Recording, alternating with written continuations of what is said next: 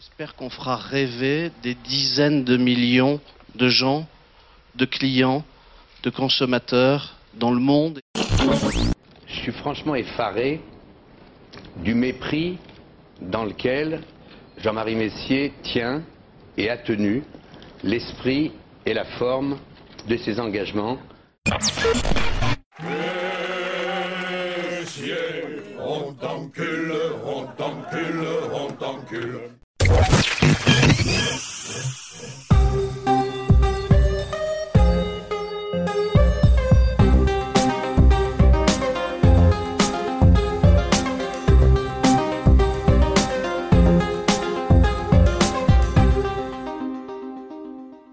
Salut et bienvenue dans Media Story, histoire, portrait, affaires. Media Story, c'est le podcast qui raconte les médias.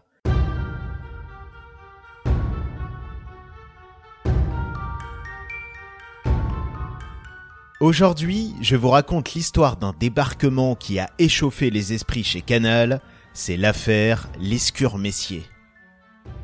Canal Plus va fêter bientôt ses 37 ans.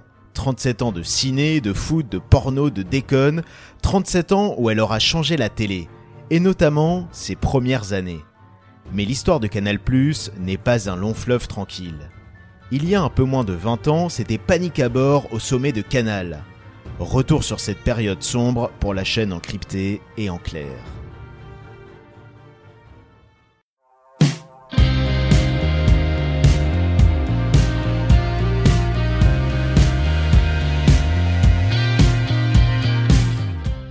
Quand Mitterrand et son entourage ont eu l'idée de lancer Canal+, c'était un projet fou.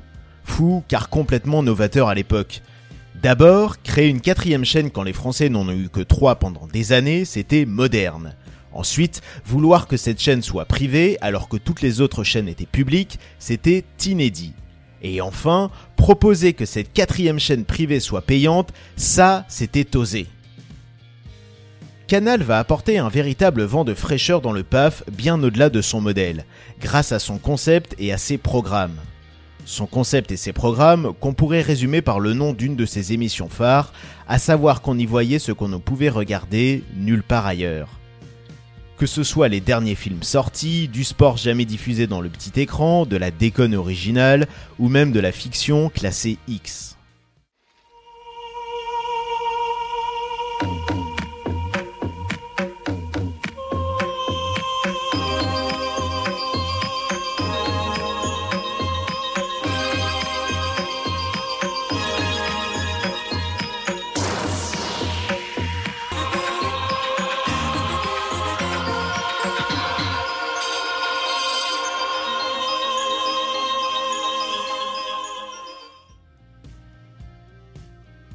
Ils ont été nombreux à créer ce qu'on peut appeler le fameux esprit canal, un esprit audacieux, moderne et décalé.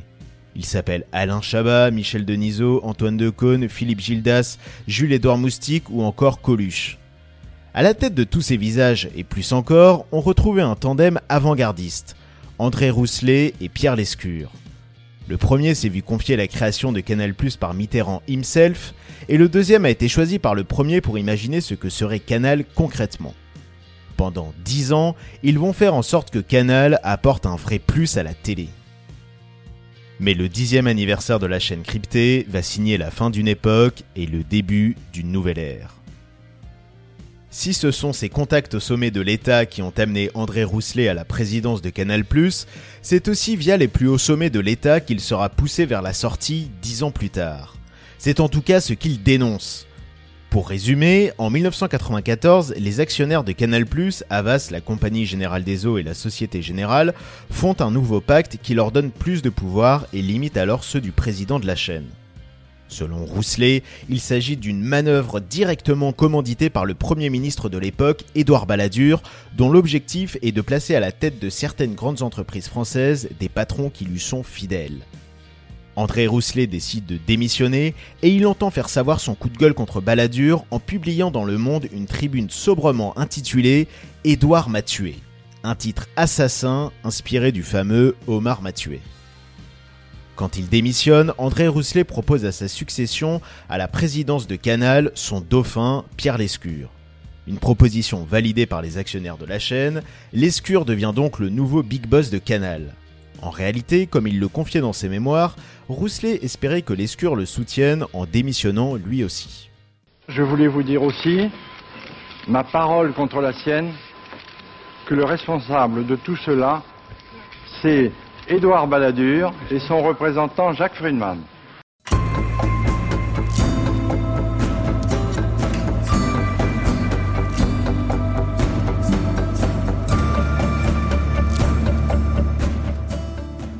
En un peu plus de dix ans, Canal Plus a bien changé. Elle a insufflé à la télé son esprit, de l'impertinence et plus de liberté. Et en un peu plus de dix ans, Canal Plus a aussi beaucoup grossi. Elle a lancé Canal Satellite, un bouquet de chaînes du câble, elle coproduit ses propres films via Studio Canal, elle a créé une chaîne d'infos en continu, iTélé, elle s'est exportée à l'étranger, comme en Italie ou en Pologne, et elle prend même le contrôle du mythique club de foot, le PSG. L'autre acteur qui a aussi beaucoup grossi et qui ne compte pas arrêter sa fulgurante croissance, c'est l'actionnaire majoritaire de Canal, la Compagnie Générale des Eaux, devenue Vivendi. Vivendi a toujours été un empire, présent notamment dans la distribution d'eau, dans l'énergie, dans les transports ou dans les télécoms. Mais quand arrive à sa tête Jean-Marie Messier, un jeune loup baladurien, le type de patron décrié par André Rousselet au moment de son éviction, il veut renforcer l'expansion de Vivendi dans les médias et le divertissement. Et il ne compte pas y aller par quatre chemins. Il y aura d'abord en 1998 le rachat d'Avas, un des leaders de l'édition et de la pub, et au passage également actionnaire de Canal+, ce qui permettra aussi à Vivendi de renforcer son contrôle de Canal. Puis il y aura en 1999 la prise de contrôle du géant du cinéma Pathé. Et enfin, en 2000, la fusion entre Vivendi et le mastodonte américain de l'entertainment, Universal. C'est la naissance du numéro 2 mondial de la communication, Vivendi Universal.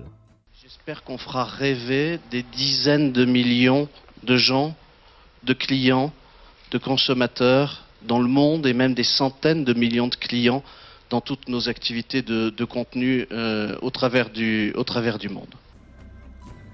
Jean-Marie Messier prend la tête du groupe et c'est le début de la folie des grandeurs. Il s'installe dans un somptueux loft à New York, aux frais de Vivendi Universal, il pose dans Paris Match tel une star et il sort son autobiographie intitulée J6M.com. J6M, un surnom inspiré par les guignols et qui veut dire Jean-Marie Messier, moi-même, maître du monde. Côté business, c'est aussi la folie des grandeurs pour Messier. Le Golden Boy décide de continuer les acquisitions quitte à s'endetter sans compter. Il investit tous azimuts dans des sites internet ou encore il rachète deux des plus gros réseaux de télévision américains, creusant à chaque fois les dettes de Vivendi Universal. Forcément, les actionnaires s'affolent, et à raison, Vivendi Universal enregistre plusieurs dizaines de milliards de pertes. Le cours de la bourse du groupe s'effondre. Jean-Marie Messier tente de rassurer. Il ose même déclarer lors d'une conférence de presse que son groupe va mieux que bien. Mais la direction du groupe ne se contente pas de ces explications, Messier décide alors de charger Canal+. Il insiste sur les difficultés financières de Canal et notamment sur ses activités à l'étranger. Il va même jusqu'à lancer un ultimatum aux dirigeants de Canal+, en déclarant qu'ils ont deux ans pour redresser la situation. Face aux menaces, les patrons de Canal taillent dans les effectifs. La chaîne effectue le premier plan social de son histoire en 2001. Malgré la crise, Pierre Lescure, le numéro 1 de Canal et qui a aussi pris du galon depuis la fusion Vivendi Universal, reste confiant. Quant à Messier, je le connais depuis six ans. S'il était tout ce que vous dites en riant et ce que d'autres disent sans rire, mais il m'aurait viré depuis longtemps. Mais il veut le faire, il en a le Non, projet. non, non, Mardi, non. tu auras du papier bleu. Mardi. Non, non, non, non, non, non, tu verras. Ça se passe pas. L'histoire s'écrit pas Alors, comme ça. Pierre, il te déteste. Il faut dire les choses. Mais non, je le quitte à l'instant. Mais oui, mais lui aussi veut te quitter à l'instant. Mais l'histoire ne va pas se passer comme prévu. Le 16 avril 2002, coup de tonnerre à Canal. Pierre Lescure est débarqué par Jean-Marie Messier. En limogeant Pierre Lescure, Messier a sans doute sous-estimé l'impact médiatique que cela pourrait avoir. Bonsoir à tous. Il y avait donc beaucoup de monde cet après-midi devant le siège de Vivendi Universal, avenue de Friedland à Paris, dans le 8e arrondissement. Des salariés de Canal+, bien sûr, mais pas seulement. En tout, plus de 1500 personnes venues témoigner leur soutien à Pierre Lescure et condamner la décision de Jean-Marie Messier de le remplacer à la tête de Canal. Décision entérinée donc cet après-midi lors de la réunion du conseil de surveillance. Ils sont nombreux effectivement à s'indigner de cette décision. Il y a les salariés et animateurs de Canal+, bien sûr, mais aussi les abonnés de la chaîne. Les politiques réagissent aussi, surtout que nous sommes en pleine période d'élection présidentielle. De Lionel Jospin, qui parle d'une remise en cause de l'identité et de l'indépendance de Canal+, à Jacques Chirac, qui demande à ce que l'on soit très attentif au respect de tous les engagements pris par le groupe Vivendi dans le secteur de la communication et du cinéma en passant par Noël Mamère qui parle carrément de menaces sur la culture et la création française. Le CSA lui aussi s'inquiète. Son président, Dominique Baudis, demande à ce que soit respectée la charte qui garantit l'indépendance éditoriale de la chaîne à l'égard de son actionnaire. Le gendarme du PAF qui convoquera par la suite Pierre Lescure et Jean-Marie Messier pour qu'ils s'expliquent sur la situation. Et on notera que Messier aura beaucoup de mal à se rendre à cette convocation, accueilli froidement par des salariés de Canal, mécontents, n'hésitant pas à cogner sur sa voiture. De très nombreuses personnalités du monde de la culture, et notamment du cinéma, car il faut rappeler qu'à cette époque Canal est la première source de financement du cinéma français, soutiennent également Pierre Lescure, de Catherine Deneuve à Gérard Darmon en passant par Carole Bouquet. Enfin, les autres médias n'hésitent pas à en parler, comme France 2 qui invitera dans son 20h Jean-Marie Messier. Le média qui parle le plus du débarquement du patron de Canal, c'est évidemment Canal. Dès que la nouvelle tombe, la chaîne passe en édition spéciale. Elle retransmet une assemblée générale qui se tient au siège de Canal+, depuis le studio des Guignols et où sont présents ses salariés. Pierre Lescure, tout juste licencié, réagit à chaud. Je suis franchement effaré du mépris dans lequel Jean-Marie Messier tient et a tenu l'esprit et la forme de ses engagements vis-à-vis de vous, de vous toutes, de vous tous et vis-à-vis de moi. Tous les programmes de la chaîne cryptée parlent de l'événement. Que ça soit plus clair, l'émission Média de Canal, qui organise une grande interview de Pierre Lescure depuis son bureau, mais aussi les émissions humoristiques de la chaîne qui tournent en dérision Jean-Marie Messier, Groland, Burger Quiz, Omar et Fred, et bien sûr, les guignols de l'info. La douceur des voix syndicalistes est une production Universal Music. Include Mission en par les quatre larmes rouges. On on on on on on.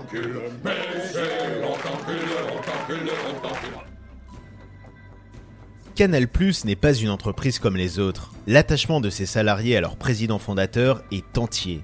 Alors, quand en plus de le faire partir, Messier nomme à sa place Xavier Couture, venu de TF1, qui n'a pas franchement la même ligne éditoriale que Canal, c'est la goutte d'eau. Couture est accueilli sous les huées des salariés de la chaîne qui hurlent L'escure président.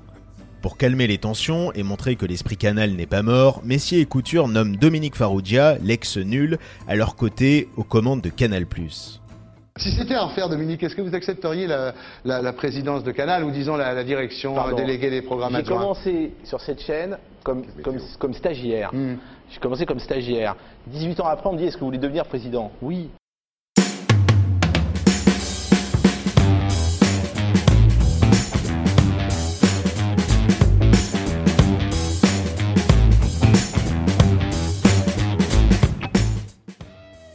Virer Pierre Lescure n'aura pas arrangé les affaires de Jean-Marie Messier.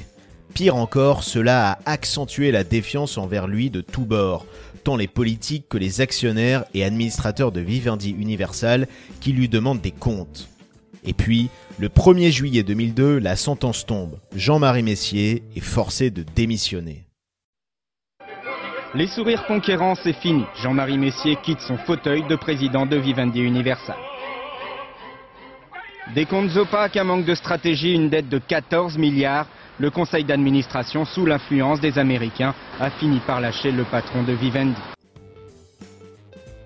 Messier et ses folles ambitions balayées, son successeur à la tête de Vivendi Universal, Jean-René Fourtou, restructure le groupe à grands coups de revente d'activités. Du côté de Canal, cela passe par la cession de plusieurs de ses filiales étrangères. Mais aussi par la nomination d'un nouveau président à la tête de Canal+, Bertrand Méheux, qui remplace alors Xavier Couture, qui n'aura fait que 9 mois à son poste. Bien que venant du monde industriel, bien loin de l'audiovisuel, Bertrand Méheux va redresser Canal, assainissant les comptes et permettant à la chaîne de renouer avec son fameux esprit avec des émissions comme Le Grand ou Le Petit Journal. Mais l'histoire de Canal+, n'est pas un long fleuve tranquille. Si Messier, l'ancien numéro 1 de Vivendi, l'actionnaire majoritaire de Canal, aura laissé des traces sur la chaîne, son nouveau numéro 1, un certain Vincent Bolloré, va venir tout bousculer. Bolloré veut imposer sa gestion et il n'y va pas de main morte. Il écarte les anciens dirigeants, provoque un nouveau plan social et met le nez dans les programmes, n'hésitant pas à censurer ou même à arrêter une émission comme l'institution maison Les Guignols de l'info. Le développement de Canal Plus en France ne semble pas être une priorité pour Bolloré, qui préfère se concentrer sur ses filiales en Afrique, bien plus bénéficiaires et avec une concurrence beaucoup moins forte. L'épisode L'escure Messier illustre bien une certaine époque. D'abord celle de Jean-Marie Messier, aux grandes ambitions fascinantes gâchées par sa folie des grandeurs ahurissantes. Ses ambitions d'ailleurs, la convergence, à savoir la maîtrise des canaux de diffusion et des contenus, qui seront reprises plus récemment avec moins de fracas par Patrick Drahi en rachetant SFR et de nombreux médias comme BFM TV et RMC. Drahi, certes plus discret que Messier, mais qui lui aussi a fait des États-Unis son nouveau terrain de jeu et qui lui aussi s'endette de façon colossale. L'autre époque qui illustre bien cette affaire, c'est la fin des folles années pionnières teintées d'innocence pour Canal le début d'une nouvelle ère, celle d'une chaîne faisant partie d'un grand groupe international aux nombreuses filiales. Ce que les guignols appelaient la World Company. Et tous les jours, ou toutes les semaines, ou tous les mois, euh, il y a des rumeurs sur euh, Pierre Lescure et Jean-Marie Messier. Ils vont finir par se foutre sur le coin de la figure et ça va mal se, terminer. Je vous ai dit que pour moi, Pierre est le meilleur patron de Canal et le meilleur patron d'avenir de Canal.